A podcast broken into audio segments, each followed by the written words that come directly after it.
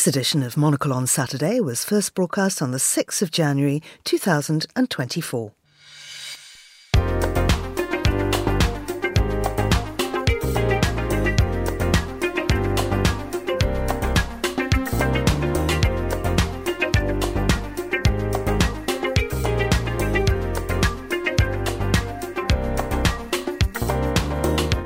Hello, I'm Georgina Godwin, broadcasting to you live from Midori House in London. This is Monocle on Saturday.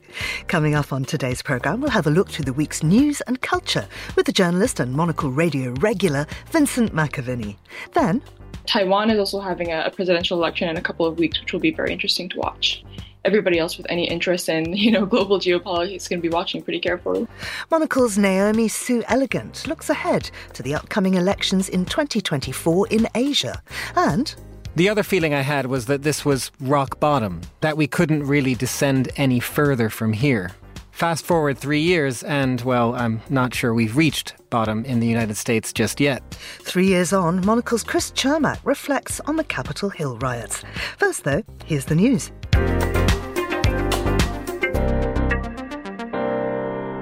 In Bangladesh, at least four people, including a child, died in a suspected arson attack on a passenger train, police said today, on the eve of the general election. Arsonists have also set fire to at least five primary schools, including four polling booths. The main opposition Bangladesh Nationalist Party, the B N P, is boycotting the poll for the second time in three elections, saying it's a ploy by Prime Minister Sheikh Hasina's party to legitimise a sham vote that will deliver her party a fourth straight term. In the U S, the Supreme Court has agreed to take up Donald Trump's appeal against a decision by Colorado to remove him from the twenty twenty-four ballot in that state. Lawsuits in a number of states are seeking to disqualify Trump, arguing that he engaged in insurrection during the U S Capitol riot three years ago. The case will be heard in February, and the ruling will apply nationwide. And Senegal's Supreme Court has ruled against opposition politician Ousmane Sonko in his appeal of a libel conviction, dealing another blow to his hopes of competing in next month's presidential election, lawyers said. Sonko has been battling various court cases since two thousand twenty-one. These have hampered his plans to vie for the presidency in the February the twenty-fifth vote and fuelled unrest that's damaged Senegal's reputation as one of West Africa's most stable democracies. And that's your Monocle Radio News. Hello and welcome to Monocle on Saturday. I'm Georgina Godwin and I'm joined in the studio by my colleague Vincent McAviney. Good Lovely. morning. Good morning, Vince. I haven't actually seen you since uh, our Christmas, rather drunken Christmas party. Yes, yes. We can't talk about that on air though. Of course, of course. No, omerta, omerta there. um, but you had a you had a great festive season. Yeah, lovely festive season, nice and relaxing uh, at home, and then New Year's in London. Excellent. Uh, listen, we, in our news headlines, everything is about elections, mm-hmm. uh, and that's what we'll be talking Dubbed about the biggest today. Year for democracy ever. Over two billion people across the world, from India to European parliamentary to U K to U S elections. It is going to be a huge one. Yeah, well, the whole programme won't be just about uh, elections. We'll also be swapping out that first consonant and talking about that too. So that's coming up in a little while. But mm-hmm. right now, let's look at something that happened on this day three years ago. So today marks the third anniversary of the U S Capitol riot on January the sixth, twenty twenty-one. Three years on, and with another presidential election looming, Monocle's Chris Chermak looks at how views and memories of that day have changed and whether American society and voters remain divided today. I remember seeing the pictures from here in London of people breaking windows and doors back at the Capitol in Washington, D C. It's hard to describe the sort of shock I felt as an American myself rather than as a journalist. It felt like a personal attack just because of what the Capitol building in the U S represents. It wasn't unlike the feeling that I remember getting after the September eleventh attacks on New York in two thousand one. The other feeling I had was that this was rock bottom, that we couldn't really descend any further from here.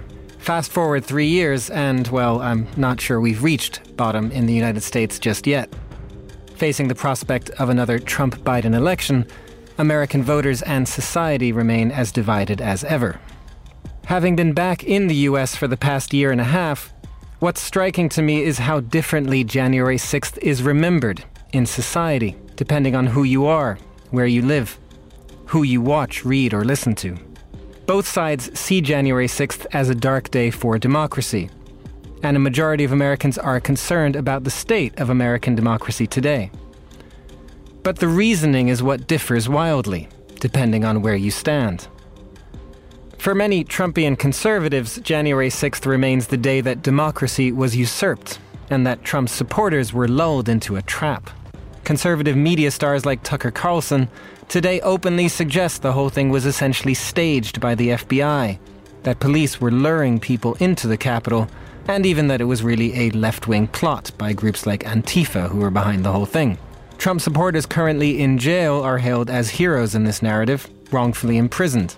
And even if you don't believe those conspiracies, as a conservative voter today, you're likely to believe that something was off about twenty twenty. That the media and establishment are against you and what you believe. What's striking too is how impenetrable this narrative is, propagated by a self-reinforcing loop of misinformation and disinformation that has enveloped so much of the conservative bubble in America today. As a journalist, I've tried to break through, to engage in discussions with voters. I've had Trump supporters tell me that I need to open my eyes, see what's really happening. Now, to be fair, the liberal bubble in the U S can be equally impenetrable. And what's more worrying is that, aside from curious journalists like myself, most people just aren't talking to each other about it anymore. We're all too exhausted to start an argument. We'd rather see January sixth as a piece of history, instead of something living that we still have not worked our way through in American society. If there is a silver lining, it's that supporters I've spoken to at Trump rallies tell me they're unlikely to stage anything similar again. Because whether they believe it was staged or not, they've seen what happens, that they can end up convicted of a crime. My own hope for twenty twenty-four is that we can find a way to debate the election and cross the aisle without being disagreeable. Because the one thing we can all agree on is that our democracy is at stake. For Monocle, I'm Chris Chermak. Well, Vinny, I mean, we've been hearing in our headlines that the Supreme Court has said that it will hear an historic case to determine if Donald Trump can run for president. So they've agreed to take up Trump's appeal against a decision by Colorado to remove him from the ballot. Uh, and mm. that's going to be heard in February. The ruling will apply nationwide. So come what may, by February, we should know whether Trump can stand for president or not. Yeah, which is an interesting decision, because it seemed like the court, the Supreme Court, was trying to stop becoming the centre of all this, to stop being political. politicised and to stop being the decider, because it had turned away uh, the actual case that's being brought by prosecutors about January the sixth, saying it needed to work up through the uh, lower courts. So it is quite something that it's now going to step in. And we all remember Bush v Gore back in nineteen ninety-nine, the implications that had at a real turning point for the court. All, you know, it was all about the hanging chads and the count in Florida. Uh, and it did long-term damage to the reputation of the court. It became much more of a, a tactical tool for both parties to want to use. Uh, and the current makeup of the court, of course, is, is now weighted conservative. They've overturned Roe v. Wade, including justices that Donald Trump put on himself. So I think Americans will be watching with a lot of nervousness, because it's not just the election seemingly at, at stake here and Donald Trump getting on it. And, and if, if, for instance, they decided that he... Um, wasn't allowed to be on it because he had breached this clause about being an insurrectionist, then the wrath of the sort of MAGA wing, the alt-right, the kind of militarised Proud Boys, I mean, that would turn fully on the court. And we've seen threats uh, and acts of violence against judges in the United States growing in numbers. It could uh, hurt them, but equally there would be a lot of anger from liberals. That that does seem in some ways that uh, if you accept that Donald Trump did instigate that riot and that insurrection attempt, uh, that he has breached their constitution. Mm. Um, it is going to be uh, quite an interesting one to watch. And, you know, yesterday it was uh, eleven months exactly until uh, election day. Um, it doesn't look like Nikki Haley or Ron DeSantis are making any kind of real breakthrough to be an alternative. They only will be on the ticket uh, if something catastrophic like this was to happen to Donald Trump. But it would create huge jeopardy for the future of the Supreme Court as an institution. And it all hinges on the fourteenth Amendment of the Constitution, which bans anyone who's engaged in insurrection or rebellion from mm. holding federal office. But Interestingly, Trump- enacted after the Civil War, war. Yes. Um, but also, and, and one of my defining memories of January the sixth, watching the coverage, uh, was watching someone, you know, storming through the Capitol buildings uh, with the Confederate flag, something that had never happened uh, in the course of American history. That is not the flag of the country that that is the representative house of. Mm. Uh, and of course, what, what Trump's lawyers are saying is that e- even if this law stands, it doesn't apply to the president, which then means you could strike down any number of laws and say, well, they don't apply to the president. You're just setting the stage for whoever comes next to be a complete dictator if they can say, I'm above the law. I mean, I think that's part, slightly part of the problem. Obviously, it's the head of state position. But in most other countries around the world that have presidencies, I think for France, you would always sort of say, you know, former president Emmanuel Macron. Now he's sort of saying shorthand Nicolas Sarkozy, who was the president. But I think there's a slight issue in the way that they always refer to past presidents as like the president. And it's like, well, he's not the president. That's the person currently in office. They were a president. And part of it is that it sort of bestows some sort of magical cloak that allows them to sort of swerve any kind of, of you know, but it, any kind of sort of criminal prosecution. But th- that simply cannot be the case in a system like America that was designed to reject the idea of a, a monarchy where one person sort of sits above the law and isn't beholden to it.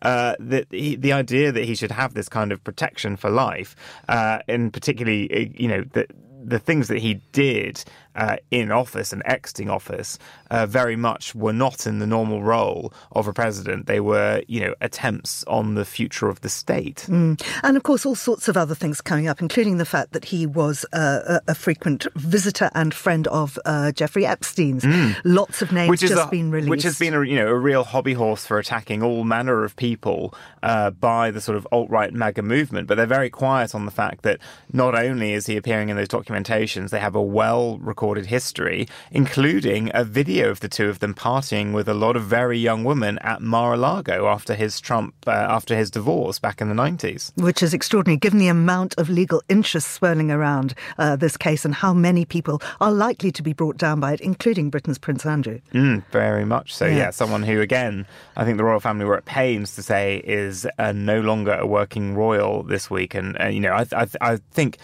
ever since that Emily Maitlis extraordinary interview, which destroyed his public image and, and his legacy, or if he had one, um, you know, the fact that he still has sort of flirted thinking he's going to come back, that he's some kind of asset. Even at Christmas, I thought it was extraordinary that he wheels out his ex-wife, Sarah Ferguson, who hadn't been there for thirty years, and they were sort of walking the Christmas mm. uh, march to church together. And he was sort of, you know, it seemed to be engaging with the public as if he was still a full working member. Well, of course, the rich are different, as it's been famously said. Mm. Uh, and there's a film that's been capturing everybody's attention uh, yes. just on this theme, which is, of course, Saltburn. Now, it's written and directed by Emerald uh, Fennell. First, uh, Who, funnily enough, played the original Camilla in The Crown. Exactly. yeah. Great friend of Phoebe Waller-Bridge's, yes. daughter of the uh, jeweller, Theo Fennell. So very mm-hmm. much brought up in that moneyed, quite sort of yes. upper middle yeah. class world. Um, Uh, lots and lots of conflicting views on Saltburn. On Saltburn, yeah, really interesting. This is uh, her sort of uh, sophomore effort. Her first uh, film that she wrote and directed that got nominated for a lot of awards was Promising Young Woman with Carrie Mulligan a few years ago, which I watched, and, and it's the same. It, it, it was an extraordinary film. I really enjoyed it. It sort of haunts you a bit. Extraordinary twists and turns throughout it. But that was, I think, a very tight uh, film. It didn't create the kind of question marks over its integrity that Saltburn has, which uh, was in cinemas, and over Christmas uh, it appeared on Amazon Prime, so lots of people have been watching it. Um, if you haven't heard of it, it is the tale of a, a, a seemingly sort of uh, down-on-his-luck scholarship boy from the north of England who comes from a sort of broken family background of abuse, uh, who ends up at Oxford on scholarship, uh, makes friends with a very handsome uh, young classmate, uh, and then goes off the following summer and spends it with his family in this mansion called Saltburn, where really all sort of hell uh, breaks loose slowly over the course of the film. And there are twists and turns again. Don't want to spoil it if people haven't watched it yet. But uh, it is a fun romp. But there are people saying But uh, it is either, you know, some on the camp of saying it's uh, snobby trash or superb satire. There's things that are incredibly, I think, well observed about the period. It's amazing that two thousand six was already a period that you can kind of encapsulate with, you know, just the, the language, the, the dress, the, the the kind of mood of the whole thing. Um, but there, there's lots of people watching it. It's an incredible story as well I've spotted in The Independent about a woman who's had to apologise to her whole family because she put it on as a family watch on Christmas Eve. There are some quite extraordinarily uh, blue scenes in this film. It does get very sexual, doesn't it? Yes, yeah. And very odd. But it's also kind of sub-Brideshead, isn't it? It's a bit Evelyn yeah. Waugh, it's a bit, I don't know, Alan Hollinghurst, Line, Line of, of Beauty, beauty that yeah. kind of thing. Yeah. And I mean, a lot of people, I mean, for instance, I'm looking here at James Marriott in The Times talking about how actually that's not true, and uh, the upper classes are simply really quite dull, that the, the being wealthy isn't a substitute for personality. and, mm. and all the rest of it. And, and also saying that this class division no longer exists in universities like Oxford, where where actually the posh are trying to be less posh, and your, your boy from the comp or the grammar school is has much more kudos. But I think there has been a change. So what was interesting for me was I went to university in the exact same year, so starting in two thousand six. And there was, at the time, though, a little bit of... Because this was the end of New Labour, uh, where there was a bit of a kind of pushback on this, I think, from... And I, and there was some still some... It was very much lad culture. It was still very much boarding school kids sticking with other boarding school kids. It was the sort of rise of Ra at the time, and that sort of Jack Wills look of the gilet and the pashmina and Ugg boots. And it still... There was, at the time, again, a, a, a then a version... I think it was Ben Whishaw was in it, of... Um, of uh, Brideshead Revisited yeah. that came out that sort of reinvigorated a bit of an interest in that kind of culture. And I think now things have definitely changed a lot, and you see, you know, the the style of, of clothing of younger people. It's like, you know, it's all nineties sportswear and trying to dress down and look like you're average and, and everything else. But I think there was at the time a little bit of a fetishization of that, which, given Emerald Fennell's age, sort of roughly around mine, I could see her looking back on and thinking was like an interesting trend then. Mm. Um, but I do think with her, the danger that she slightly had, and I don't want to spoil either films for people, is that there's these sort of gra- there's these sort of signposts throughout the film, and then a sort of twist and grand reveal and things at the end. Um, but she's in danger of kind of becoming like an M. Night Shyamalan figure who did, you know, The Sixth Sense, and then all of his films are just about these sudden ends mm, at the mm. twists, and whether or not she sort of branches out and goes into different things. But, I mean, incredible eye. It looks amazing. I think the performance for me of the film, though, was Rosamund Pike, who just, oh, every yes. line she just absolutely stole, you know, talking about how she was, uh, everyone thought that she was the um, girl in Common People that Blur had spoken about in the nineties. And, yeah, it's just... She, she had some excellent lines. Yeah. Don't I would point listeners towards uh, uh, The Lesson, because it's very much, it's a very similar film. It even has Richard E. Grant in it, as as does um, Saltburn, mm. as the father figure. It's a kind of atmospheric literary thriller, but it's pretty much along the same lines. And I think, for my money, a much, much better film. Uh, mm. It has Daryl McCormack in it, who I think was in Bad Sisters, a lovely, lovely Irish actor. Yeah. Uh, and um, uh, Alice Troughton, she's a T V director, and this is her, her feature debut. Mm. I thought it was absolutely excellent and so much better. But someone on Saltburn that I want to do, uh, that does, I do want to see that. Someone on Saltburn who I do think was worth a mention as well, actually, in performance-wise, because we're going to talk about him in Priscilla in a minute, is um, Jacob Elordi, who I didn't realise is actually Australian. Um, but his sort of British mannerism, his that specific Oxbridge public schoolboy mm. accent was just spot on in the way that he was sort of speaking, and the laissez-faire of it all. I thought that was a really inter- it was interesting that he had clocked in on, on that, um, as you know, an up and, uh, up and coming actor. And what does he play in Priscilla then? Uh, I think he's Elvis. Right, so Priscilla is obviously the film about uh, about Elvis. Well, yes, he's about, Elvis, yeah. About Priscilla Presley, because that comes right after the other biopic of Elvis. Yeah, the Baz Luhrmann one, which I've got to say I loved, and it was one of, you know, the thing I missed in, this, in the in the pandemic was the cinema experience. And when I went to the cinema to see that, it's kind of one of the first films back I, I'd seen. Um, and you know, people were kind of like the the performance parts of it. There are questions about, you know, Tom Hanks uh, as the Colonel was a bit wild, um, but it is a Baz Luhrmann film. so I think he tells everyone to dial it up to eleven. Um, but, you know, the the performance in it was was great, and it got people going, and people were really enjoying the musical scenes and things like that. Uh, and it was a really interesting performance. He didn't definitely didn't portray him as being a perfect husband or, you know, the most attentive father. It portrayed him as someone who had a talent but became a victim and became entrapped by someone who controlled every aspect and manipulated him. But yeah, this Sofia Coppola film Priscilla uh, is very much playing a different side uh, of him, and, and it looks more like an abusive relationship that he had with Priscilla Presley. Mm, and it sort of portrays her as a fourteen-year-old in Germany meeting him. And mm. really that sort of lonely fourteen-year-old is then transported and being a lonely, you know, but however old she is then in Graceland, but pretty much controlled by drugs and, and, and just by ice. Isolation. isolation. Yeah. Uh, really, really sad. And then, of course, Elvis gets really fat. Now, there's a wonderful story that is uh, circulating in the British media here about Cliff Richard and Elvis, fat Elvis. Yeah, this is true. So this was uh, This Morning, which is an I T V uh, T V show, um, where there's one of the presenters is Alison Hammond, who is the current darling of, of British, you know, uh, T V presentation. She is an absolutely amazing, bubbly, brummy woman who is, you know, well documented and talks about it herself, you know, has struggled with weight issues. Uh, and he... Cliff Richard was on the show just before Christmas uh, talking about his hero Elvis, and then she asked him had he ever met Elvis, and he said, no, I was offered once, but I'd heard he'd got fat and I just didn't want a photo with fat Elvis, which just is horrific. But famously, someone found that he'd had a, a portrait done of him performing next to Elvis, and when he was asked, oh, I didn't know you'd done this, he said, no, it's what it would have looked like. Which That's hilarious. It's well, hilarious. Of course, but Elvis would not be fat today because no. he would have uh, access to Ozempic, this new miracle weight loss drug. Yes, Ozempic, Wegovy, uh, is created by a company called Novo Nordisk, uh, which is a Danish company, which has now overtaken L V M H to be the most profitable company in Europe, because so much is the demand for this drug, particularly in the United States. It is actually causing problems because there are shortages for its intended users, who are diabetics.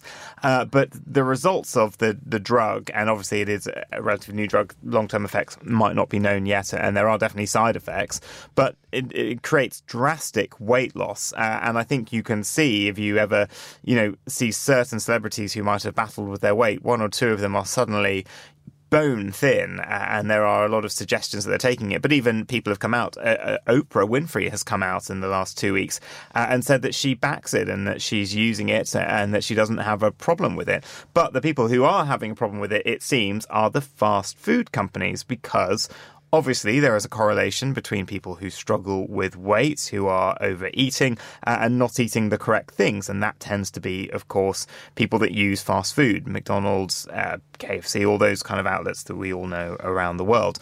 Well, given the huge uptake in Ozempic in the United States, those companies are now getting concerned that it is going to hit their profits because it's their main customer base. So they've swapped fast food for fast weight loss, uh, and it is an appetite suppressant. So it just means that people just don't want to eat. It's not it's not burning up the food quicker or anything like that. Uh, and this is causing a problem for these companies, the likes of McDonald's, and they're having to look at their offerings and see if they can pivot into healthier fast food to try and keep those customers. Uh, and there was a Republican representative, his name is David Schweikert, uh, and he has a plan to roll out Ozempic across the U S. He says that it's actually about fat loving. He's touting Ozempic uh, uh, as the key to reducing the U S health budget, as well as lowering obesity levels across the country. Uh, he uh, he's doubled down on that theory in a, in a in a speech recently. He said it's not fat shaming; it's actually fat loving. We can love our brothers and sisters back to health, which I think is interesting, but also takes us back to elections, because this yes. is the super year for elections, with Taiwan's elections this month predicted to have significant consequences for global geopolitics. Now, our Naomi Xu Elegant spoke to Emma Nelson on the last day of two thousand twenty-three, looking ahead to the Taiwan election and others in Asia this year. Joining us from Hong Kong now is Naomi Xu Elegant. Normally we'd find you in Singapore, but you're on your travels for the festive season, aren't you? That's right. I used to live in Hong Kong and I wanted to come back to celebrate with my friends. There's also going to be a huge fireworks show over the harbour, which is always really beautiful, um, and I'm very excited for that. Just tell us a little bit about how Hong Kong is, is encouraging people back out. I mean, there's been a big drive to use the place for leisure as well as for work. Has it has it got there yet?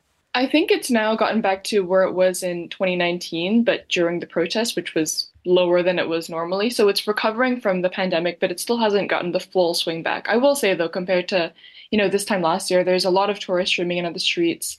Um, and, and for tourists, they're also offering a lot of special, you know, dispensations and little events. So I think the government is trying hard to to make it be alive again. And it does feel quite lively. Let's look ahead to your neck of the woods for next year. And what are the big things that are going to be taking the headlines? Well, in the first quarter of next year, there's going to be a lot of really, really big elections in Asia. Uh, I think the four most populous democracies, if I'm if I'm not mistaken, will be having elections in the first few months of the year.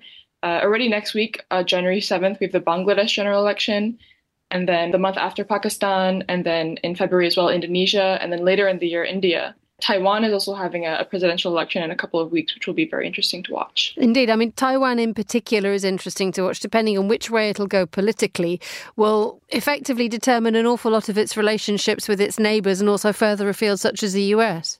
Indeed, yeah. I mean, it's such a small country, but the, the kind of outsized geopolitical impact of the election is going to be really big. So I think for that reason, a lot of people in China and the U S and everybody else with any interest in, you know, global geopolitics is going to be watching pretty carefully. And just similarly to Taiwan and the, the fact that its president, Tsai Ing-wen, can't run for re-election, we have in Indonesia Joko Widodo, who, who ends, what, a ten-year tenure as president. And these are two parts of the world which have really punched above their weight. Indeed, yeah. I think definitely Jokowi and Tsai Ing-wen, for different reasons, but also because they've both uh, had successful two terms, have really kind of shaped the global outlook of their countries and also shaped the way that the rest of the world sees them. I think, um, you know, in the last few years, Taiwan has been kind of propelled onto the global stage in a way that it just really wasn't ten years ago or even eight years ago. And the same with Indonesia, you know, especially when he was first elected, he was really this emblem of a new era. He was the first candidate who did not come from the old military political elite. And it was seen as kind of a new chapter. And now that's obviously going to be ending. So that was Naomi Xu Elegant speaking to Emma about elections in Asia this year. And the one that chiefly concerns us today, the one that's in our headlines, is Bangladesh, because they go to the polls tomorrow. But we've seen these arson attacks across the country. Uh, people died on a train that was set on fire, but also primary schools that are going to be uh, used as polling stations have also been set alight. Uh, the opposition is boycotting the election for the second time. They've said that it's absolutely not free and fair. There's no way that taking part, and that the country is on its way to becoming a one-party state. Mm. And in a very awful situation, and something that is going to be used by those, you know, we said this is the biggest test of democracy uh, that we'll ever see this year because of all these elections. The clips of this, the reports of this are going to be, uh, you know, pumped out by those who want to say there's an alternative system, likes of China, likes of Russia. They will be pointing to this and other elections that might face this level of disruption or problems uh, and say that, look, don't you want our system? It's much more stable. Yes, you don't have the same rights, but things are just sorted and, and this doesn't happen. And, you know, they'll try and spin that sort of false narrative. Uh, and for elections, integrity of them around the world is really critical this year, because if election integrity falters, as we're seeing, sadly, in Bangladesh over this weekend, uh, then it does mean that I think there'll just be fewer and fewer countries operating as a true and proper democracy in the years ahead. Mm. Uh, the opposition is the B N P there. Uh, it's led mass strikes and demonstrations to press home its request, which is that it wants a caretaker government, uh, just so that everything can get sorted out. Uh, but the ruling Awami League uh, has the electoral system, or at least it's assumed to have the electoral system, largely under its influence. Uh, and everybody's just expecting a replay of recent polls. Uh, Prime Minister Hasina is likely to win a majority for her fifth term in office.